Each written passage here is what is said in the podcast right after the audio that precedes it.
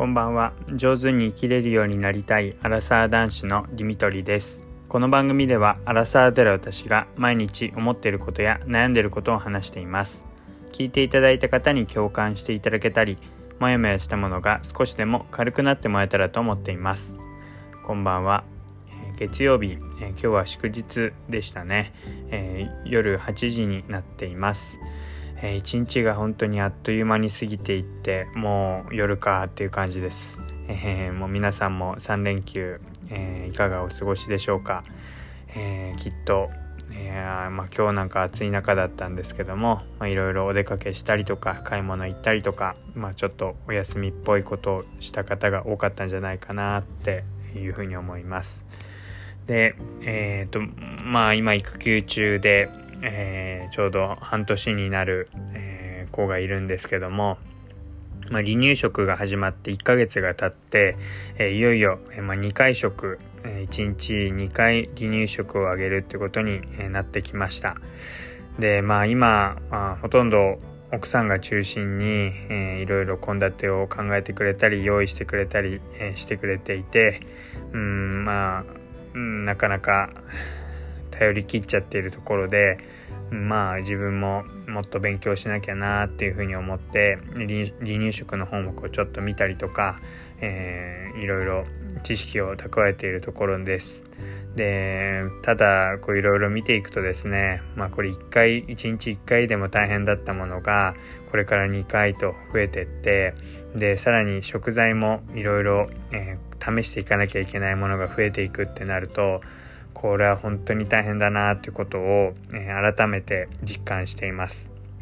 まあ、まだ、えー、それでもこう嫌がらずに、え、比較的食べてくれていて、まあ、ものによっては嫌な顔するような例えばカブとか、えー、ブロッコリーとかちょっと苦みがあるだろうなっていうようなえー、そういう野菜にはちょっと嫌そうな顔はするんですけど、まあ、それでもこう何日か分けて何回かやっていくと結局、まあ、食べてくれるようになったりしてあとは米とか、まあ、お米ですね。あの10倍がゆとかも、まあ、進んで食べているので、まあ、その点はまだいいなと思うんですがこれでもし一生懸命作ったものとかが本当に一口も食べないとか嫌な顔ばっかりしてるってなるとなかなか作る側としても、えー、嫌な気持ちになってしまうなっていうふうに思います。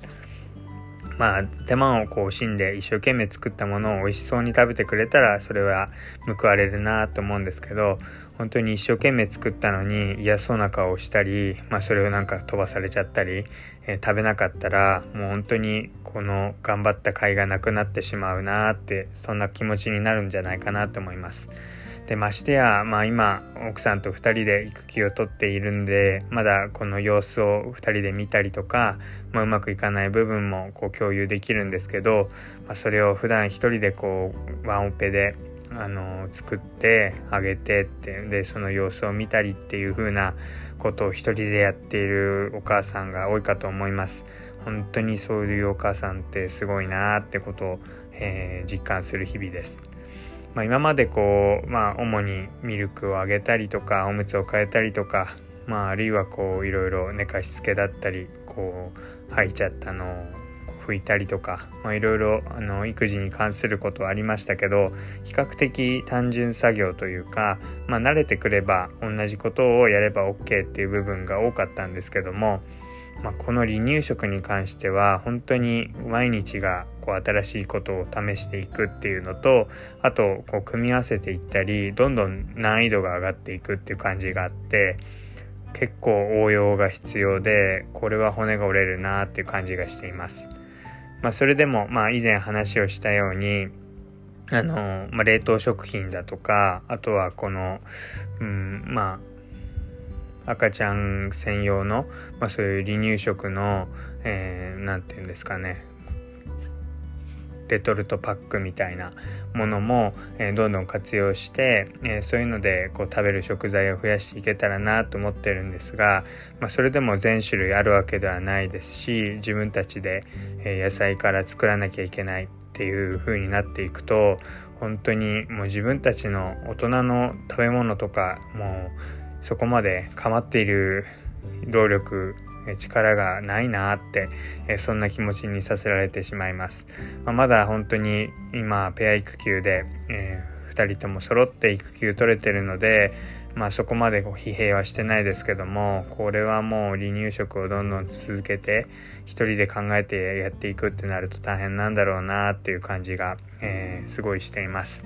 なので、はい、今ちょうど離乳食始まるとか、えー、まさに今大変でっていう方はうん本当に今大変なところなんだろうなっていう感じがしていてまあ様々、まあ、育児の子育ての大変さってあるかと思うんですけどもうん、まずは本当に、まあ、そこで食べないとかあのうまくいかないっていうのが報われないことがあるかもしれませんけども、うん、もう本当に、まあ、少しずつ成長していく上でもうなんか試しているとか、まあ、だんだんとこうできるようになっているっていうもののもう一つだと思って、まあ、その場でその日頑張ったことがその場ですぐ報われるとは限らないっていう、うんまあ、そんな、まあ、長い目というかあのあんまり期待しすぎないっていうか、まあ、そんな気持ちを持ってできるといいなって思うんですけどなかなかそうもいかないですよね本当に切羽詰まっているような状況だとうんなんかすごいこれはきついなーってことを